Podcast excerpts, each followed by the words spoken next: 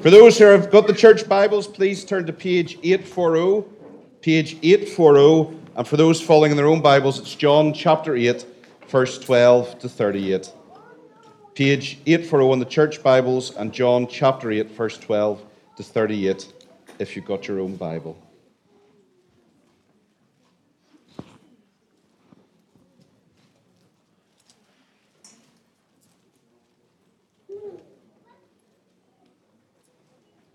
Again, Jesus spoke to them, saying, I am the light of the world. Whoever follows me will not walk in darkness, but will have the light of life. So the Pharisees said to him, You're bearing witness about yourself. Your testimony isn't true.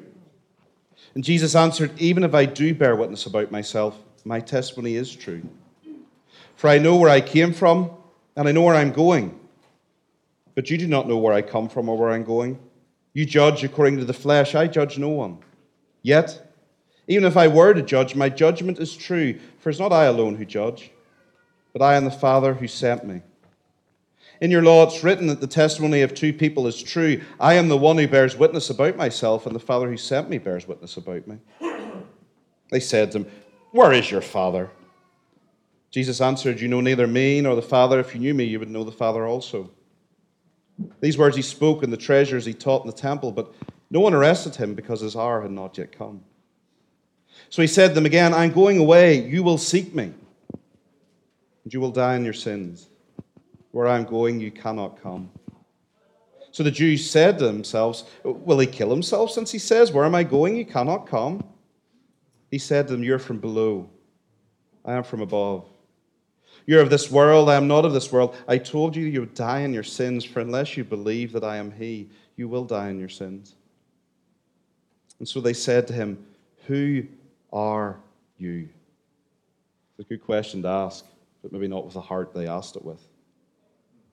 Jesus said to them, Just what I've been telling you from the beginning. I have much to say about you and much to judge, but he who sent me is true, and I declare to the world that I have heard from him. They did not understand he'd been speaking to them about the Father. So Jesus says to them, When you lift up the Son of Man, then you will know that I am He, and I do nothing on my own authority, but speak just as the Father taught me.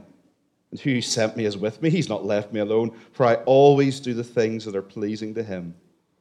And as he said these things, many believed in Him. So Jesus said to the Jews who had believed, If you abide in my word, you're truly my disciples, and you will know the truth, and the truth will set you free. They answered him, We're the offspring of Abraham. We've never been enslaved to anyone. How is it you say you will become free? Jesus answered them, Truly, truly, I say to you, everyone who practices sin is a slave to it. The slave does not remain in the house forever, the son remains forever. So if the son sets you free, you will be free indeed. I know you're the offspring of Abraham, yet you seek to kill me, because my word finds no place in you. I speak of what I have seen with my father and you do what you have heard from your Father. This is the word of the Lord. Thanks, Thanks be, to, God. God. Let us pray.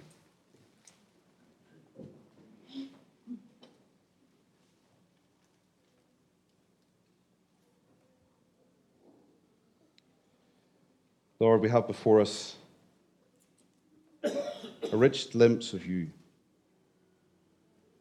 But to preach it fully and clearly, I will need the help of your Holy Spirit. So come, Holy Spirit, take me and hide me behind the Lord Jesus. May we do as we sung in our opening hymn, Behold Him today. If we've trusted in you for years, Lord, then give us something fresh from your word, something to cling to that will cause us delight in our souls, that we can sing Hosanna. And if we do not know you, if we're unsure of you this morning, then Holy Spirit, we definitely need you to come and do your work, for we can open the eyes of no heart, but you can. So come. Help us, we pray, to hear, to speak, to respond for Jesus' sake. Amen. He had been going through several difficult phases in his life. And one thing after the other just seemed to come against him opposition, heartbreak, financial ruin. He was a successful artist for some time, but his artwork had started to become unpopular. And so, to refresh himself, to, to try and get away from it all, he took himself off to the island of Tahiti. Now, I've never been to Tahiti. I don't expect I ever will get there, but it's supposed to be beautiful. gorgeous, a paradise on earth. But as he was there in this paradise on earth, the, the things that he struggled with back at home followed him there the difficulties, the disappointments, the heartaches. They weren't external, they were internal.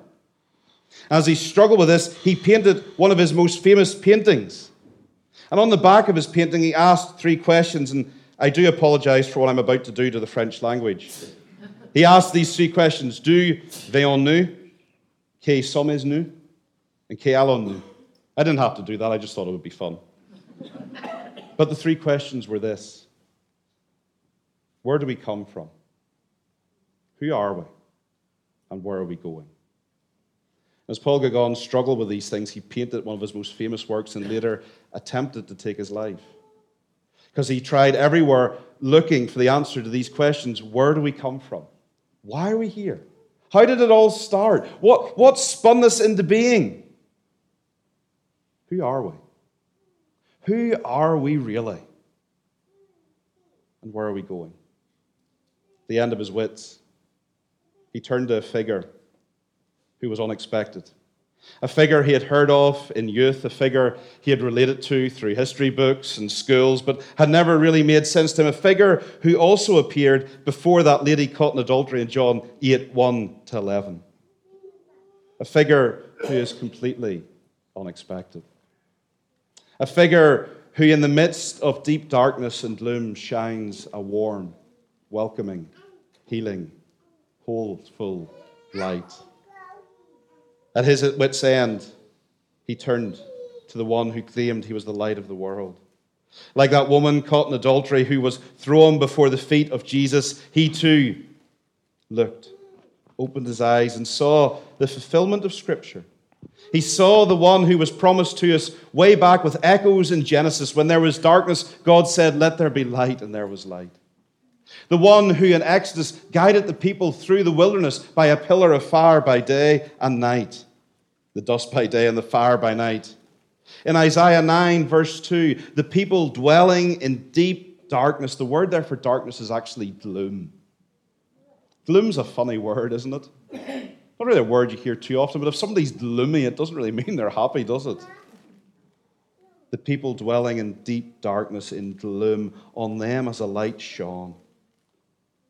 They found the one whom Psalm 119, verse 105 says, Your word is a lamp to my feet, a light to my path in dark places.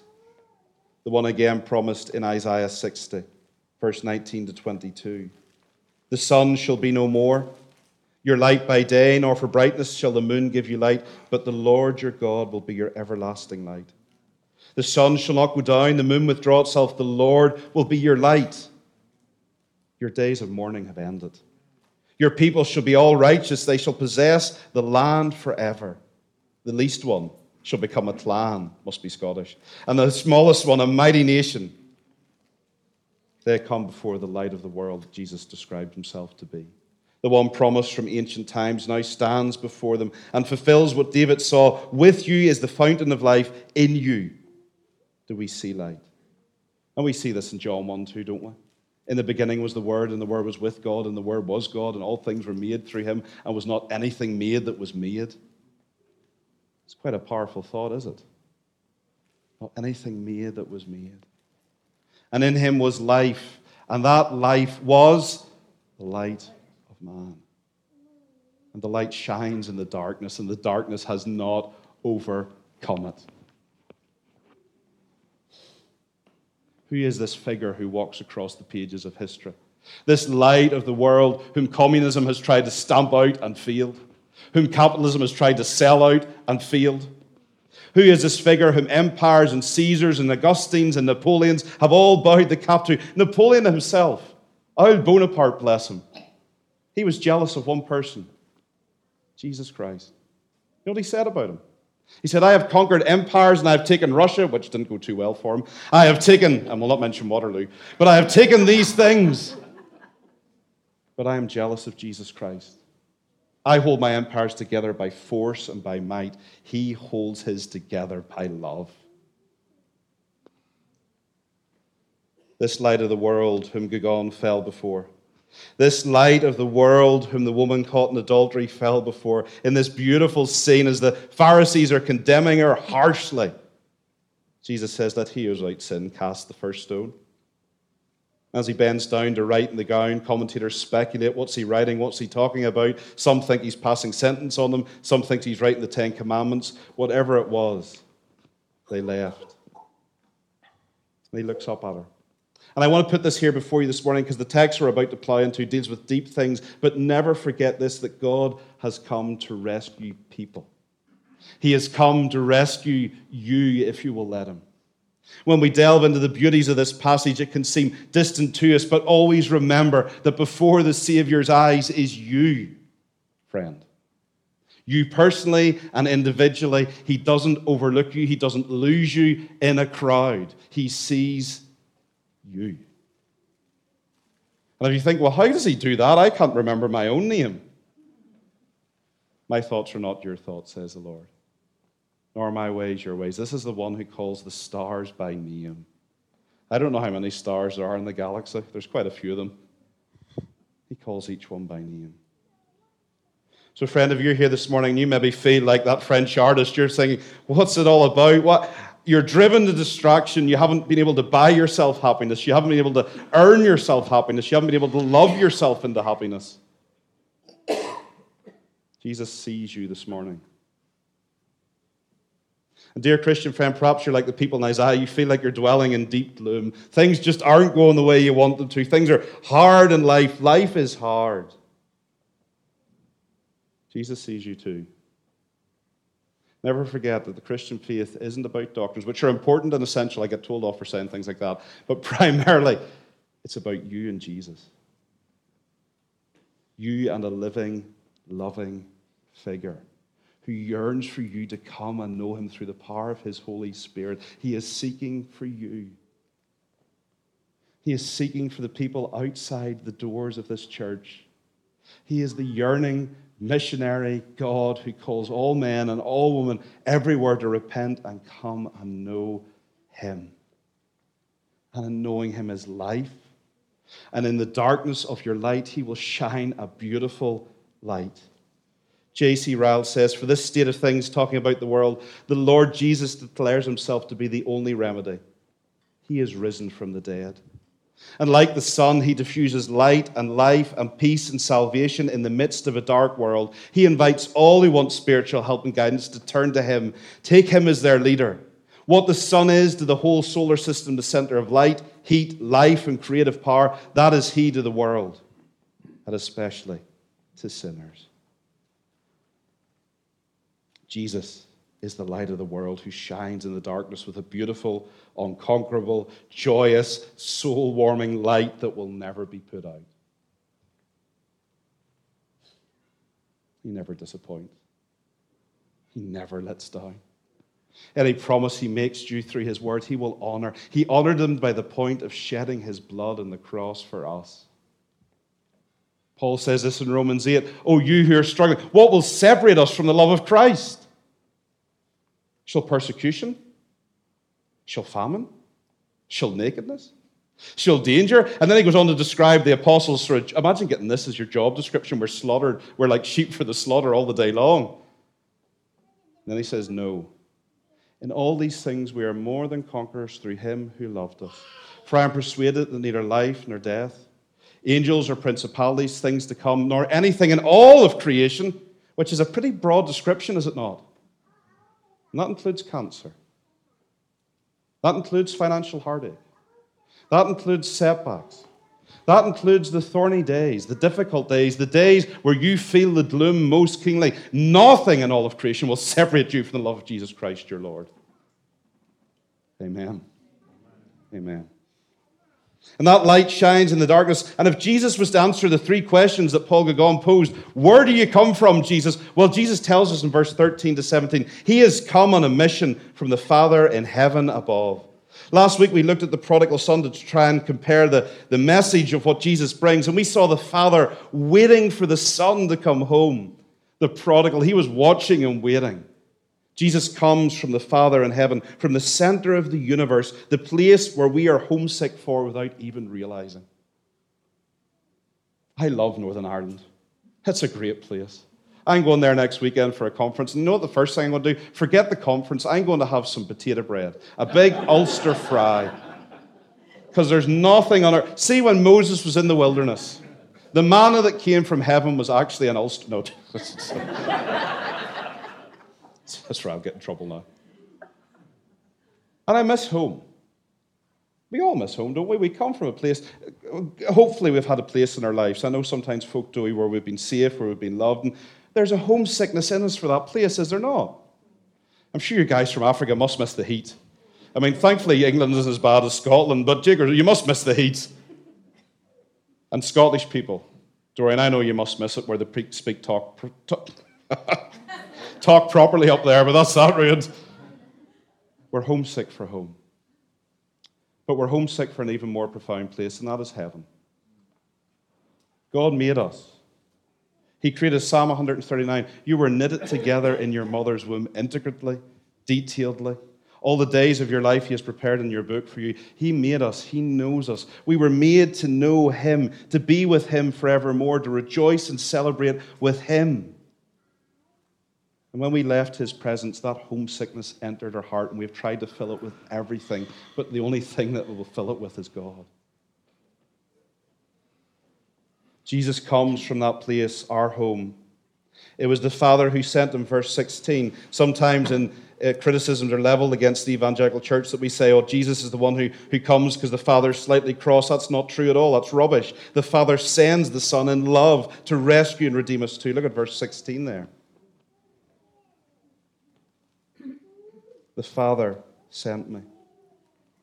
I bear witness about the Father. Where does Jesus come from? He comes from heaven. He steps out of eternity into this time. John 1 tells us that. He came into the world that He made. He's come from heaven. What is He? Who is He? Verse 18 to 38, he describes himself there. He is the Son of the living God. The Pharisees, bless them, were too, were too caught up in their own narrow frameworks to actually hear what Jesus was saying to him. And friend, you may be here this morning and you may have had a rejection against the church. You may have heard things you think, oh, well, I, I, I can't stand Jesus because of this and that. Friends, listen to what Jesus says about himself. Listen to what Jesus says about himself. I have talked to people. I remember hearing, I was at an evangelical talk in Borders in Dundee years ago. And this lady came into the talk, and she was angry. She was really angry. She came into the talk, and it was in Borders. Remember Borders, the bookstore? And they used to have a coffee shop attached to it. And these evangelical Christians had taken over the coffee shop and just ruined her evening. So she came in with the arms folded you know, and she was ready for a fight. And if, if you know Dundee folk, they're always ready for a fight. They make Belfast seem like a peaceful place.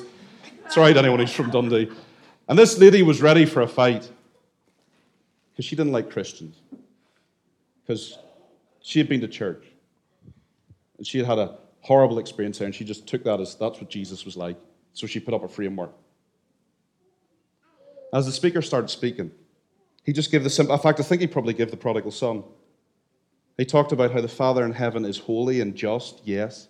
How he's the creator, how we've rebelled against him, how there's a problem that's called sin. And she was getting angry and angry because that's the language she had heard before. But then he just gave the gospel that Jesus Christ came into the world to save sinners, to save the brokenhearted to rescue and redeem because he was the Son of the living God. And when he went to the cross, he did it because he loved us. For God so loved the world, he gave his only begotten Son, that whosoever would believe in him would not perish but have everlasting life. And she just melted into tears because she'd never heard that gospel before. Friend, if you're here this morning and you're angry with the church or angry with God, please, please, please, please listen to Jesus. Listen to Jesus. Listen to how he describes himself here to the Pharisees. He says he has been sent from heaven, the home which we can go to if we trust in him.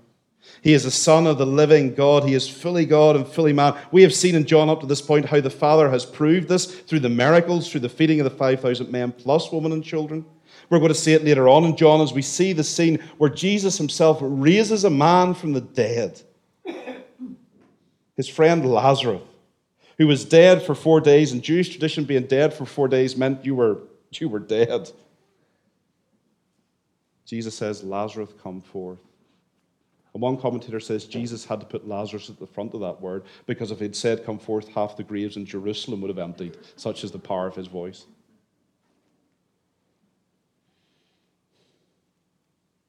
Verse 29 He is the Son of the living God, who is his Father's delight.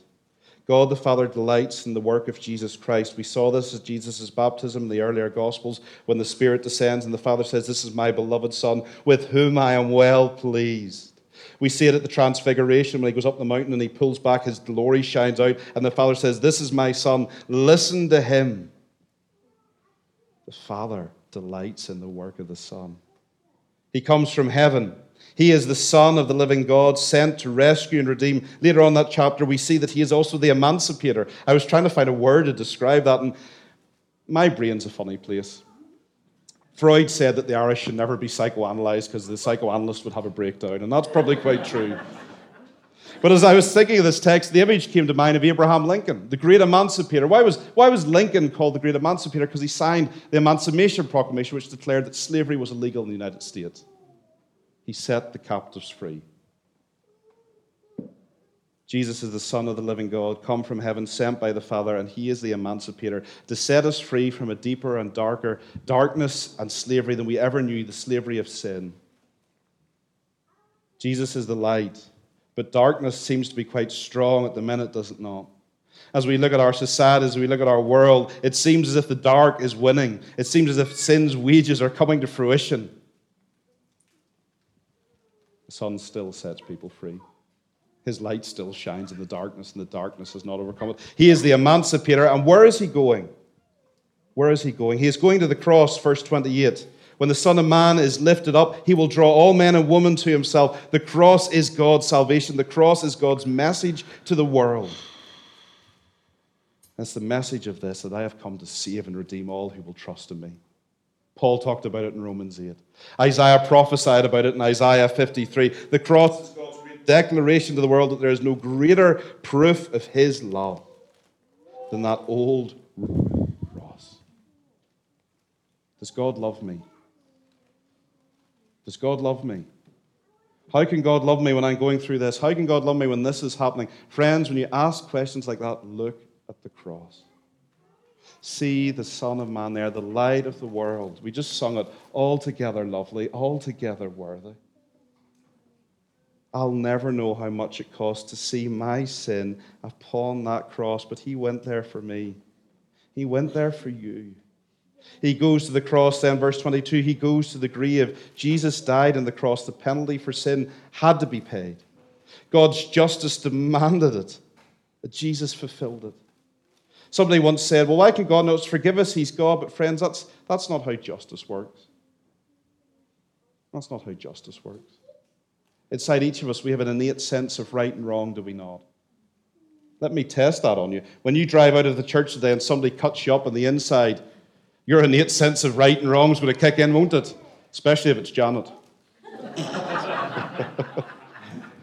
we have an innate sense of right and wrong, do we not? Because there needs to be justice. God's world was perfect and pure. Sin set it off balance and rebellion. Wars, rumors of wars. No, there needs to be justice. So Jesus takes the just wrath of God. He takes our penalty, he takes our sin, he takes our shame, and he takes it to the grave. And it's buried there with him. And then three days later, he bursts out of the grave, verse 35, alive forevermore. Love's redeeming work done, fought the fight, the battle won. Christ is risen. He is risen indeed. We serve a risen Savior who has been to the cross, defeated sin and death and the grave and hell itself, and has risen three days later, alive forevermore, and is with us now through the power of His Holy Spirit. And He has gone home, and He waits for us there. Who is Jesus? Where does he come from? He comes from heaven, sent by the Father to redeem this world dwelling in darkness. He comes with his light, his justice, his mercy, his forgiveness, his grace.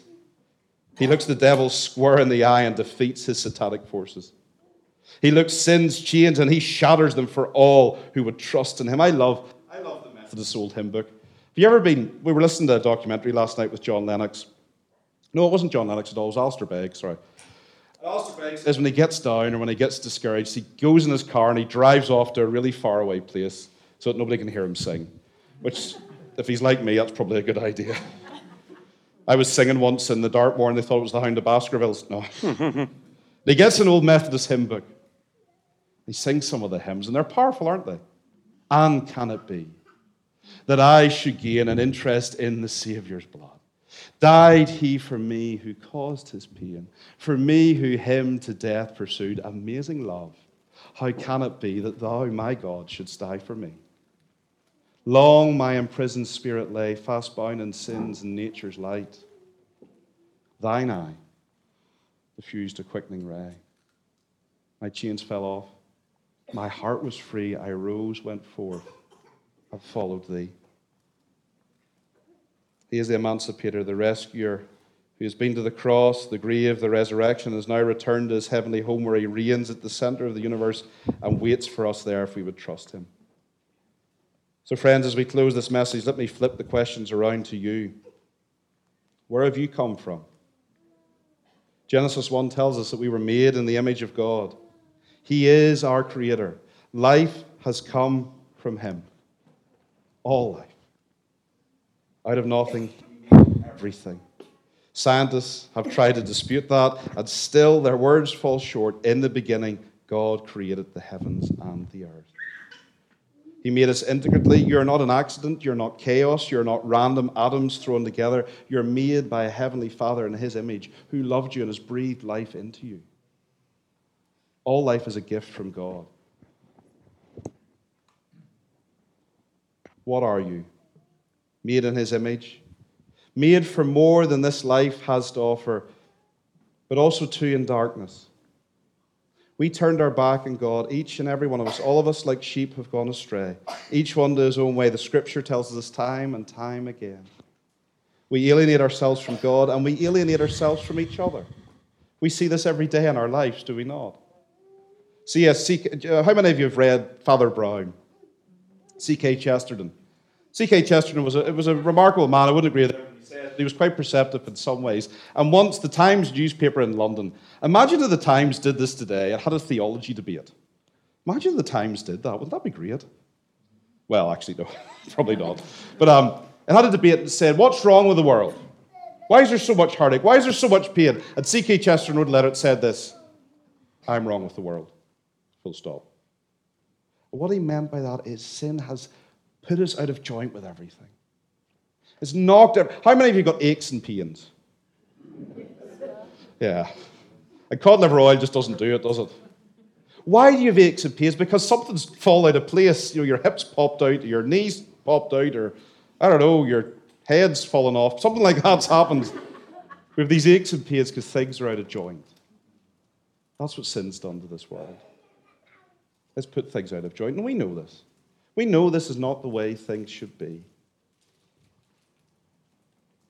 So, how do we get out of this? We are made with tremendous potential in the image of God, and yet we're also rebels against this God who made us. So, what do we do? Where will we go? We know where we've come from. We've come from a God who has made us, who has placed us here and now in this city for this day. What are we? We are made in the image of God, and yet we have rebelled against that God, so we're, we're guilty before Him. How does all this, how, what will we do? How will we get out of this slavery? How will we get out of these chains that bind us? How will we do that which is good? We turn to the Son. Verse 35. The slave does not remain in the house forever, the Son remains forever. Jesus is perfect. Jesus is pure. He is fully God and fully man. He came to live the life we could not live. He loved perfectly, despite provocation, despite Pharisees, despite disciples who really just, I think it was you, Alan, saying about the disciples, the duh, like Homer Simpson disciples. They got all these things wrong, and yet, yet he perseveres in love to them. We turn to him. Where will you go, friend? Where will you go? Will you keep trying the same old things? What's the definition of insanity? Trying the same old things and expecting something different to happen? Or will you turn to the one who was the light in Paul Gauguin's life?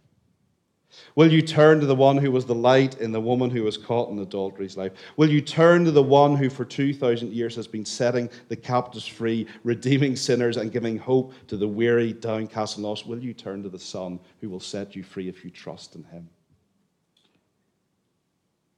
Whosoever comes to him, he will receive.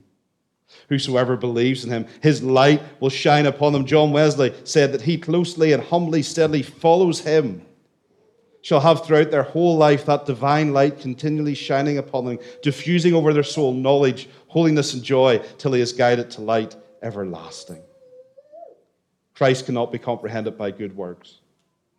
You must open your eyes of faith. Know him, hear him. Let the word shine into your heart and acknowledge us by means of this light. We shall live. Verse 21 reminds us that a day is coming Jesus himself said this in words that are heartbreaking but true that if we choose the darkness, then we will be in eternal darkness. If we choose the chains, then we will never be set free. If we reject the light, then there is no hope for us. Where will you go? Will you go your own way and pay the cost of that in eternity?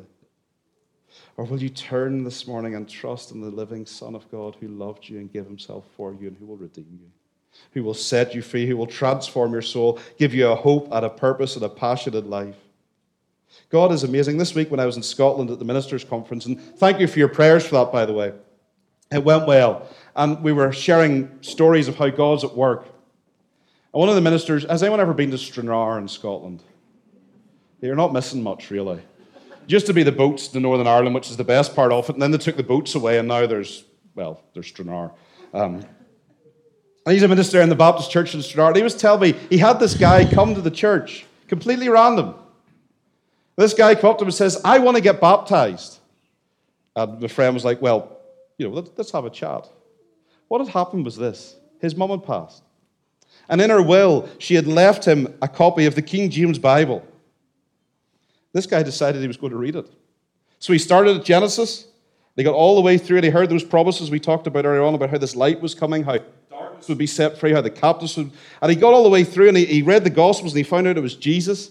Then he got to Acts and it says, Repent, be baptized. He's like, I must get baptized. And so, through reading the King James Bible, the Word of God, he decided that he was going to go to Stranraer and get baptized. He's got baptized and now he's going on with the Lord. It's not God is seeking.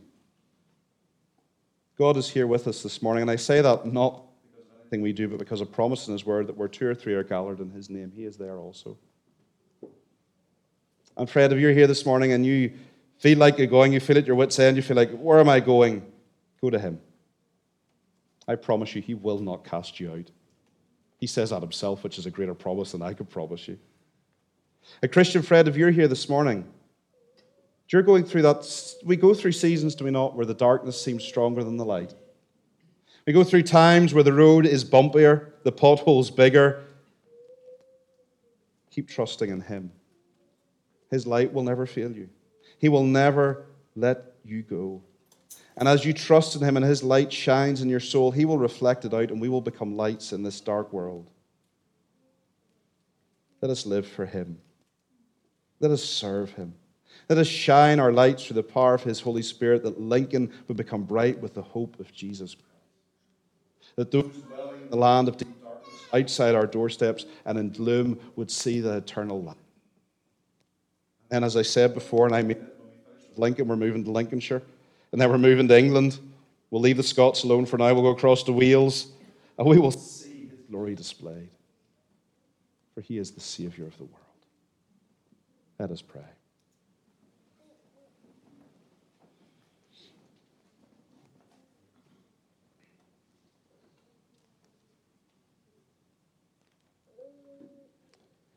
For with you, O Lord, the psalmist tells us, is the fountain of life. We have come from you. We have not made ourselves, we're not our own creation. We thank you that we have been fearfully and wonderfully made, that every person who has got the gift of life in them is not a mistake, is not a random collection of molecules by the chance processes of cold and dark forces, but is a gift, a creation of the living God. We acknowledge too before you, O Lord, that we have turned our backs on you. We have rebelled and separated ourselves from that fountain of life, and we have chosen sin. We have put ourselves in your place, and we see the consequences of that. But we thank you, O fountain of life, that you have not stopped giving or stopped pouring. Not only do you sustain us physically, but you have sent the Savior of the world, the light of the world, to rescue and redeem us. Thank you for our Lord Jesus, whom we love. Thank you that he is a willing Savior sent by a loving Father through the power of an enabling, life giving Holy Spirit. And thank you that you're with us now. Thank you that you uphold us by your love, and in your light do we see light. For brothers and sisters in this room who are weary in the struggle, O Lord, may you refresh them today.